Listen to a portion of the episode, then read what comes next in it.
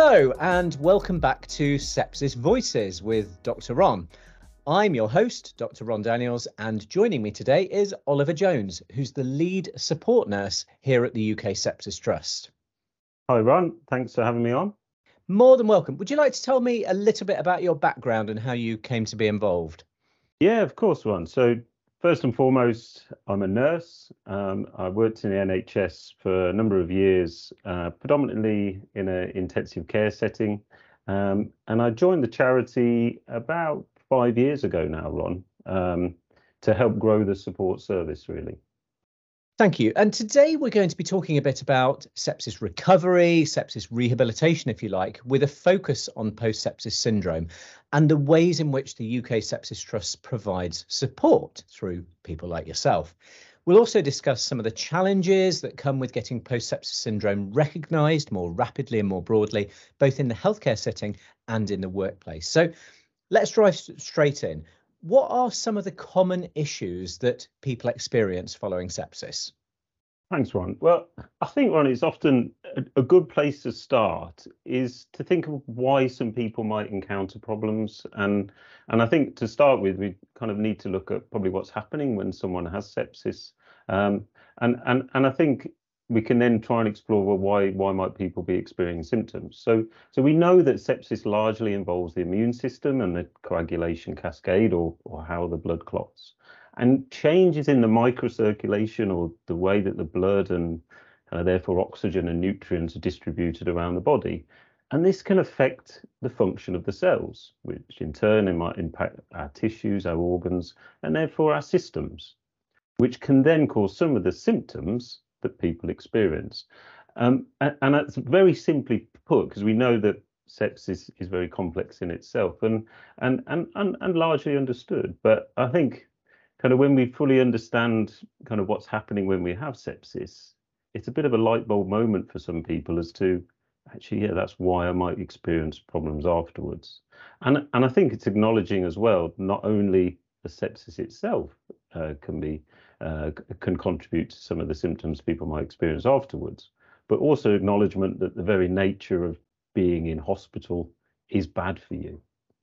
Um, so, in terms of sepsis recovery, part of the problem is that it's very varied and there's there's not a kind of one size fits all that we can apply. So you know, if, if me and you both had sepsis, our our hospital experience might be different, but also our recovery profile might might be differently might be different as well. And there's always ex, there's always exceptions.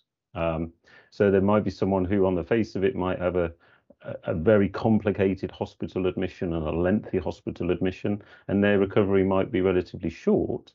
And then on the flip side, there might be someone who, on the face of it, has a relatively uncomplicated hospital admission. Now, uh, all hospital admissions are, are complicated, but uh, you know what I mean. Um, and their recovery might be protracted and quite complicated. Um, so there, there are always exceptions. And, and it's commonly impacted by a number of different factors. And this in, can include people's age, their pre-existing health, length of hospital stay, um, if they've had an admission to intensive care, um, and also sometimes the type of infection that's, that's responsible for uh, for the sepsis. And I think also genetics also will likely play a part. And I think it's important as well to acknowledge that in the early days of people's recovery, when they get home, um, a lot of what they experience is kind of somewhat expected, um, and and often doesn't mean, generally speaking, that anything is wrong. And I think we often put a lot of pressure on ourselves and, and expect that we're going to kind of slot straight back into where we were before. And probably forgetting that we've been through a hell of a lot, both physically and, and psychologically. And, and post-sepsis syndrome, and you know, we'll delve a little bit more into this uh, a little bit later, is or, or, diagnosis of that is probably not really applicable for those people who are in those early stages of recovery. Um, so I think, I think that's important to acknowledge that you know those first few few days, those weeks, how people feel afterwards is is is somewhat expected. And I think the other important thing to to identify is it's not just those who have had an intensive care admission. Um, some research that we did a few years ago, I didn't of over 2,000 people, identified about 40% of those people didn't have an admission to intensive care, and and often the uh, symptoms that people would experience afterwards are very similar to to to those people that, that have had an admission to intensive care, which suggests that it, severity of disease does might not always dictate recovery profile, um, and and maybe highlights that you know, a big contributing factor is the sepsis itself, and and not just those other contributing factors.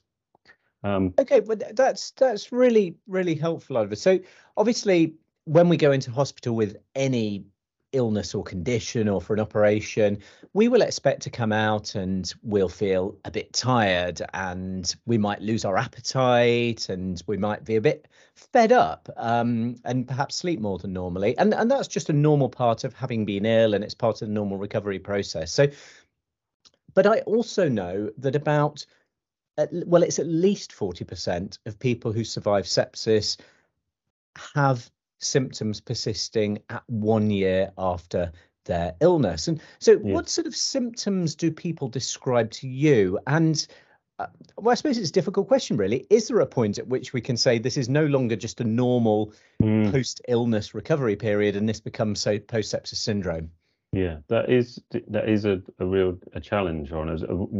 What is outside an expected time frame recovery, and you know part of the challenge is, identifying what that time frame is. And at present, there isn't a recognised kind of case definition for post sepsis syndrome, um, and and I think that you know we talk about this a little bit later. That that would help certainly, um, but some of the some of the common themes to problems that that people experience um, it can be kind of divided into three groups, if you like. It can be physical, cognitive, and psychological. So, kind of top of that list from a physical point of view would be fatigue. Um, and probably people are going to encounter fatigue somewhere on that spectrum um, from a, a, debilitating fatigue where they can't maybe lift a cup of water to their mouth to where they try and go about their, their normal day-to-day activities and they reach that kind of threshold where they they are forced to stop. Um, as I mentioned, kind of cognitive and psychological, and these are as important as the physical aspects. I think part of the problem with the, the cognitive and psychological side is they're hidden. Um, so they're often not discussed and they're, and they're overlooked, but all the people we speak to uh, every month will tell us that kind of these these are as debilitating and and and and as important certainly.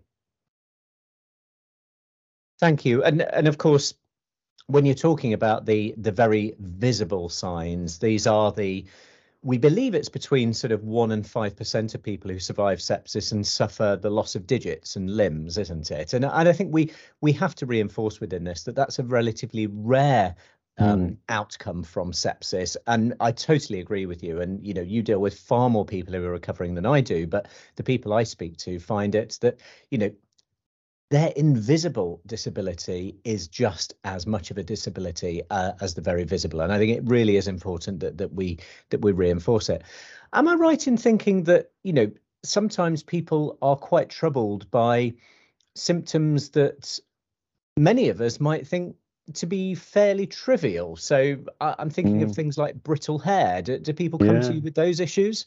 Yeah, absolutely, Ron. And that kind of it, it's again is one of the most common kind of physical uh, symptoms, if you like, afterwards. Things like hair loss and skin changes. Um, and like you say, on their own, not to dismiss them, they, they might not be uh, too impactful, but once you put them all together with a whole range of things, it you, you, know it can really be uh, you know significant in someone's life. And um, yeah, so hair loss again is something that often people might not put down to their to their sepsis, um, and and you know it can get to this point. Commonly, that might occur occur two to three months after their episode, and you know, for some people, it's the straw that breaks the camel's back. Really, you know, think, well, what, what on earth is else is going to go wrong? Um, so yeah, it's it's it's it's a really common thing that people report. Yeah, thank you. And and it goes along with things like brittle nails and even sort of teeth problems, including and up to loose teeth, isn't it? That the, the, these relatively minor things are really troubling to to, to people. Um, so uh, you've touched on this, but are there any real ways in which we can predict whether someone's going to develop post-sepsis syndrome or not? Well, it's it's you know there's there's contributing factors, um, like I said. So evidence will tell us um, things like age, pre-existing health, length of hospital stay. You know, if someone's had an admission to intensive care, um, that, that might be a predictive factor. But I also think it's important to to discuss some of the evidence, and and and that will tell us that we have possibly three opportunities that how we can enhance someone's recovery. Um, the first one is kind of ties into a lot of the work that, that we do from an awareness point of view and kind of a pre and early hospital care. And we know that the earlier someone starts treatment for sepsis, it doesn't only improve their chances of survival, but it can also reduce their chances, hopefully, of being admitted to intensive care, hopefully, reduce their hospital admission time. And we know the less time in hospital, hopefully, that's going to reduce the impact of someone encountering, you know, a, a range of problems. Um, the second point is ongoing hospital care. And, you know, working intensive care on does a wealth of evidence on early mobilization, the benefits of sedation holds in intensive care, trying to reduce uh, the use of kind of sedation medications as much, much as possible, and also a de-resuscitation um, sometimes if appropriate. Um, so we know these things again are going to hopefully reduce the the, the patient's uh, admission time to hospital. And to sort of for, for non-medical listeners, sort of explain what you mean by de-resuscitation. To to me, uh, and I think this is a real issue in medicine across a large sphere is that you know we're very good at adding things to patients' yeah. treatment, but we're not so good at taking them away again once the patient starts to get better. Is that what you mean by that? Yeah, so I think again, you know, after that acute phase, you know, where someone, particularly from a sepsis point of view, might need a lot of intravenous fluid. Often, like you say, we we carry that on, and that is only going to have a negative impact on on on people, and they might get edema, so fluid in in in our limbs, which is going to impact on mobilization, uh, how we can, how easily we can mobilize, which again is going to have a negative impact on you know, our muscles and our nerves and, you know, our ability to get up and out of bed, which is going to further prolong our hospital stay. So the shorter time we can be in hospital, the better. Um, now, the third, the third part of that, how we can enhance recovery, is that information on discharge, um, and that's you know like where we come in from a support point of view, and and also hopefully early referral to rehabilitation services, you know, including physio, occupational therapy, maybe some psychological support. Um, but funny enough, the, the, the one thing, certainly the, the hundreds of people that we speak to every month will tell us that would have made the most difference to people when they get home is is probably the most simplest thing. And it's just some information maybe and signposting as what I might expect and how I might feel. Um, and it's you know, really often the most simplest thing, but for most people, say it's it's it possibly be the most helpful thing. Thank you, and and I think we we need to acknowledge the reality here, uh, don't we? Uh, you yeah. know, we, you've talked about early referral to psychological support, physical therapy, occupational therapy. Is this the reality for most patients who survive sepsis? Um, no, um, possibly not. Um, I think again, you know, through my own practice probably, and, through a lot of the people that, that we speak to, often people are discharged and kind of good luck. Um, you, you, know, particularly those people, those demographic of people that don't have an admission to intensive care. Um, from an acute hospital point of view, um, maybe the feeling is, well, we've done our job, um, and now on you go. Um, you know, there's some pockets around the country that have some fantastic maybe access to some rehabilitation services, but it's it's not standardized um, and it is a bit of a postcode lottery, unfortunately. And you know, we know often accessing mental health support through the NHS, there can be incredibly long wait. And if people need mental health support, they need it now. Um, they can't be told, well, I, we can see you in six, 10 months. Yeah, uh, absolutely. And, you know, that's something that we at the Sepsis Trust are unable to fix. But I think it is important to acknowledge that it's a problem and a challenge. And, you know, we need to get better as a society at providing those services. Um, so most of these people, therefore, you know, they've left hospital, they've spent those sort of few weeks sort of reeling from what's happened to them, and their families expect that period. But now they're maybe, I don't know, four to six weeks beyond their um, their spouse might want to return to work or might want them to help with childcare, and they simply can't do it. And and these people are going to, you know, find that their first point of contact is probably their GP or if they've had a particular set of conditions, it might be in a follow-up clinic in the hospital. So, what would you say to health professionals who are faced with someone who's describing post-sepsis syndrome in those settings? What what can they do? Yeah, and I think as you as you allude to, Ron, it largely depend on kind of where they work. Is probably going to be different for someone leaving hospital uh, compared to, like you say, someone maybe having a, a first touch point with their GP. And kind of primary care for people is often that first point of call. Uh, they get they get home. Maybe most people are delighted to be home, and there's that euphoria. But then sometimes that realization kicks in of well, what what happens next? I'm starting to uh, experience all these symptoms, um, and the first point of call is is often the GP. Um, so I think the, the first thing to say again is often the most simple thing is to listen and to validate your patient. Um, and this can often go a long way. Um, again, lots of people we speak to, they might go to a consultation and, they don't feel they've been listened to and they don't feel they've been validated. And they leave that consultation possibly feeling worse than, than when they went in. And we like to think this isn't because people don't care.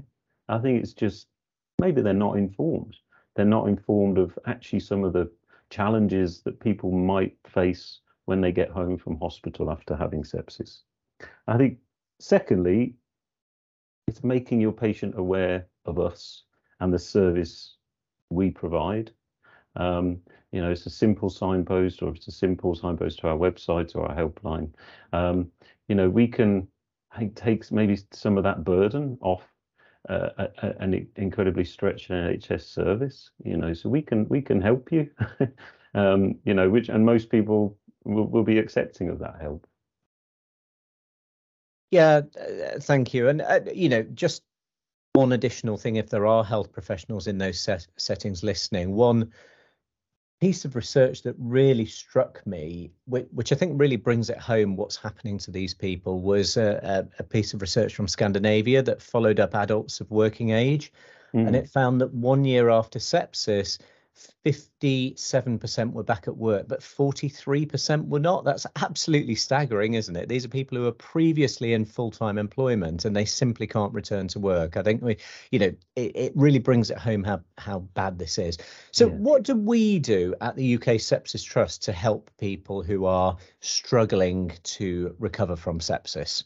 Um, well, I think it, it's a bit of a niche service we provide, really, Ron, isn't it? And and there are not many organizations where you can pick up the phone and speak to a nurse. And certainly we're the only sepsis, organization like it in the world.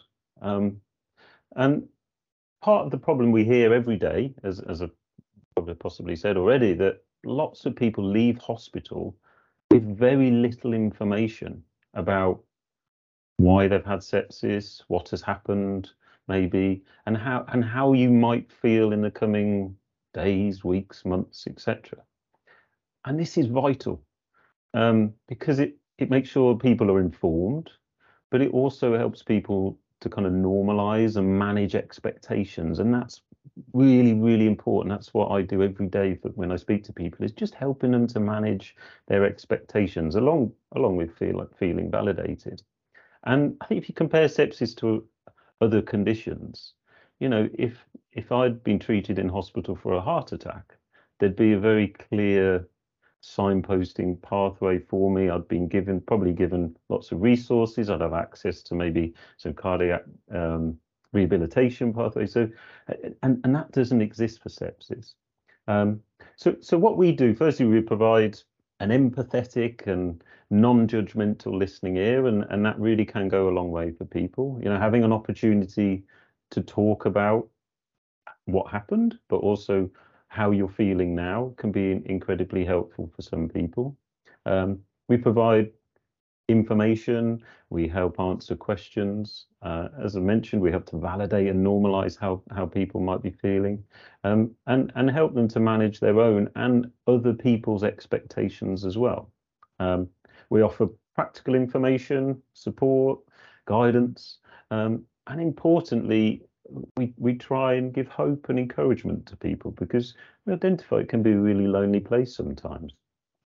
Um, another big part of what we do, Ron, is our support groups. Um, so we have weekly online groups via Zoom, and we also have a number of face-to-face groups um, locate, located around around the UK. And our support groups are a really simple model, really, but it can be a really kind of beneficial thing for people to attend. And they kind of provide a safe, confidential space for people to share their ex experiences and, and ask questions. And they work on a model of peer support. Um, and I think sometimes we underestimate the value of peer support and, and how helpful it can be to draw on other people's experience um, who have kind of walked the walk, really. Um, so in a nutshell, it's a bit of a kind of summary of, of, of what we do. Yeah, and and I think the the only thing I'd I'd add to that, and uh, I think you're you're you're um, obviously much closer to this than I, is is some of the uh, written resources that we can provide to people that, that can help them in other aspects of their life. And I just want to come on to that because we've got so much support options available that that involve connecting people with others with similar experience, involve the the fantastic support and advice that you and your team offer. But you know, what are some of the challenges that um, the people we advocate for face in their recovery? How, how, how does it impact on their lives and, and, and what problems do they come to you with that perhaps are less clinical? Yeah, and it, yeah, and, and you, you you're right, and it, I think it ties in not just managing our own expectations, is managing the expectations of others, whether that's uh, you know family, friends, uh, employers, you know all these things, and, it, and it's all kind of part of that that mix, and and and and and certainly from from a sepsis point of view, um, often people might not have experienced sepsis before, so they don't know well how is this person going to going to be afterwards, and family members and loved ones might not understand um, how sepsis survivors may look, and and and and often people might look well, um, but and not feeling well. Um, and and certainly in that case, we certainly encourage people to signpost their family members, their employers um, to us, to our resources. Um, and like you say, Ron, we we have a, a, a suite of resources really, um, which are aimed at you know certainly family members, um, employers, and some really practical information and guidance there for people. Um, and we also encourage people, as, as difficult as it as it can be, is to be as open and honest as you as you can be with those around you. Um, you know, we say this this isn't your fault. You know, you, you you're doing your best, and and and often when we when we let other people know we may be struggling, it kind of gives those people an opportunity to to step up and offer support. And and and if that happens, it's kind of accepting that support. I don't think we're very good generally. Um, I'm not of of asking for help, um, and then maybe if it's offered, not not accepting it. Um, so I think you know the other thing we encourage people to do is to maybe take some of our resources down. You know, if you're having a GP consultation or or or follow up appointment, you know, take maybe one of our resources down with you. Um, and you know, we speak to people that have done that, and often that healthcare professional has been in, incredibly open you know to learning about that and think well this is fantastic. I, I didn't know this this was available. Yeah thank you. And and and and that's important. And I, I think it is important also to acknowledge that we we have some limited availability of financial advice for people who perhaps are self-employed or who work with a small employer who can't support a long period of sick leave um, through our printed resources, um, as well as you know advice and duties of those employers in these situations. So uh, you know th- th- this is hugely important. The only thing I'd, I'd add is that I, I think health professionals like like me and as you were who are working in hospital, we probably need to get better, don't we? And there will be some of these health professionals listening at reminding people on discharge and their families that this is a life changing illness. And it might not be permanently life changing, but they're not going to be returning to work, or most people are not going to be returning to work in a couple of weeks' time. They're not going to be helping with the childcare or helping look after the grandchildren in a couple of weeks' time. They might not even be able to contribute in the normal way to their own personal relationships in a couple of weeks' time. And I think we need to get better at communicating that to to families yeah. and patients, don't we? Yeah, absolutely. And that comes from that just managing your patients' expectations and saying, look, you know, it's very common that you're going to get home and you're going to experience lots of new limitations and and hopefully this this is a temporary phase and and you know lots of people do return back up to their kind of pre-sepsis uh, self if you like but most people we speak to are very surprised by how they feel for you know a period of time, and and again probably weren't anticipating to feel that way. Yeah, absolutely. And you know, a take-home message here, as well as we health professionals in hospital getting better at describing to patients that um, this is going to take a long time and it's going to impact on their lives for a long time. Mm. We we you know we need to encourage health professionals outside hospital to to become more aware of this, but we we we also need to recognize that this early recognition and that's a partnership between a public who are aware and know how and when to access healthcare and health professionals who think sepsis. We don't have the data to support it, but it seems barnstormingly obvious to me that if we recognize sepsis earlier, treat it earlier, and stop people becoming critically ill with it through that earlier treatment, then we're going to positively impact on the recovery profile as well as save lives. It just seems so obvious to me. Yeah, yeah, absolutely. And kind of, we're not very good at measuring that, are we, Ron? I think we're good at measuring maybe, you know, how many people survive and don't, but you know, is survivorship enough? And yeah. of, co- of course, you know, everyone I speak to is delighted they've they've survived, but you know, we're not very good at measuring. Okay, well, what happens after three months, six months, nine months, you know, two years, you know, and and I think we need to get better at measuring that. Yeah, and and and I think um, it would be remiss of us not at this point to to mention and honour, you know, those very small number of people who've been so troubled by their lives after sepsis that they they haven't been able to continue and you know our thoughts with them and their families. Um you know we've touched on this um sepsis isn't recognised as a disability in the UK by a lot of insurance companies and a lot of insurance providers. Um, and so people can find it difficult. And we don't mm. need to hmm. spend much time on this because this is not an enormous part of what we do as a charity. But what are the non clinical things we can help with and the non clinical signposting we can assist with? Yeah, and it, it, it is a challenge, you know, and in an ideal world, there would be a very clear case definition and, and a clear diagnostic criteria for, for post-sepsis syndrome. Um, and you know, some some some people do come to us and they've they've been given that that, that diagnosis of, of post-sepsis syndrome.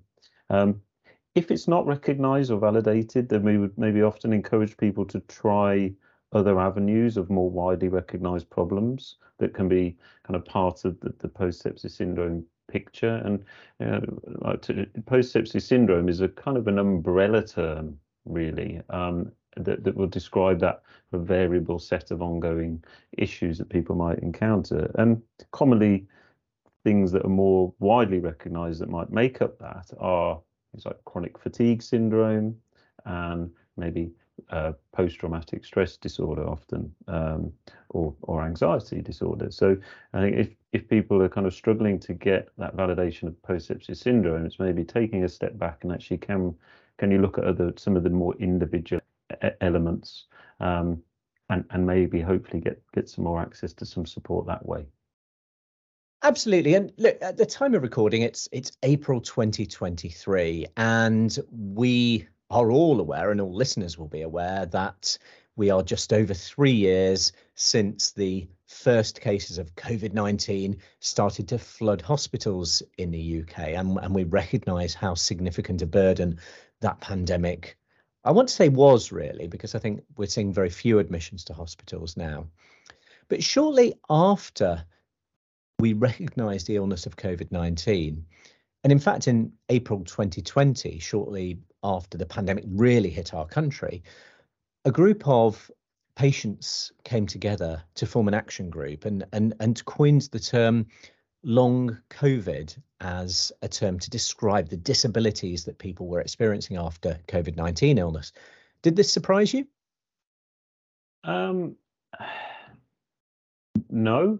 Um, I think, you know, understandably, um, you know, it, it, got a lot, a lot of attention. Um, but the kind of people that were uh, had been experiencing kind of those range of problems after sepsis kind of approached us and kind of felt, you know, why should these people maybe, you know, get all the attention and, and we've been, you know, struggling with these symptoms for, for, for a long period of time. And and kind of you and I both know that, you know, although there are some subtle differences, um, a lot of the things that people might experience from a long COVID and a, a post sepsis syndrome are in, are incredibly similar. Right?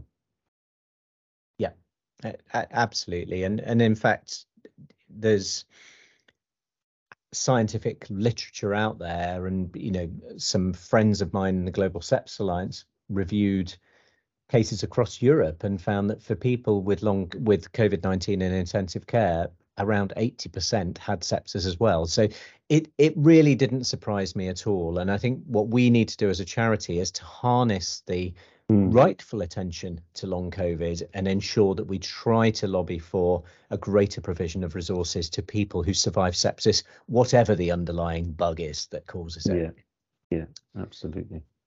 So, Oliver, I, I just want to say an enormous thank you. I, I think this is, you know, given a wealth of information for families, for survivors, for people bereaved by sepsis, as well as for health professionals and broader society. So I think it's been really important. That is all we have time for today. But I, I really hope, and I know Oliver really hopes, that you've enjoyed listening to our discussion on rehabilitation recovery from sepsis and post sepsis syndrome. And remember, if you or someone you know is experiencing issues with sepsis recovery, you can get support via our website at sepsistrust.org. Thanks so much for tuning in to Sepsis Voices. We will, of course, be back next month and we shall hopefully see you then. Thank you.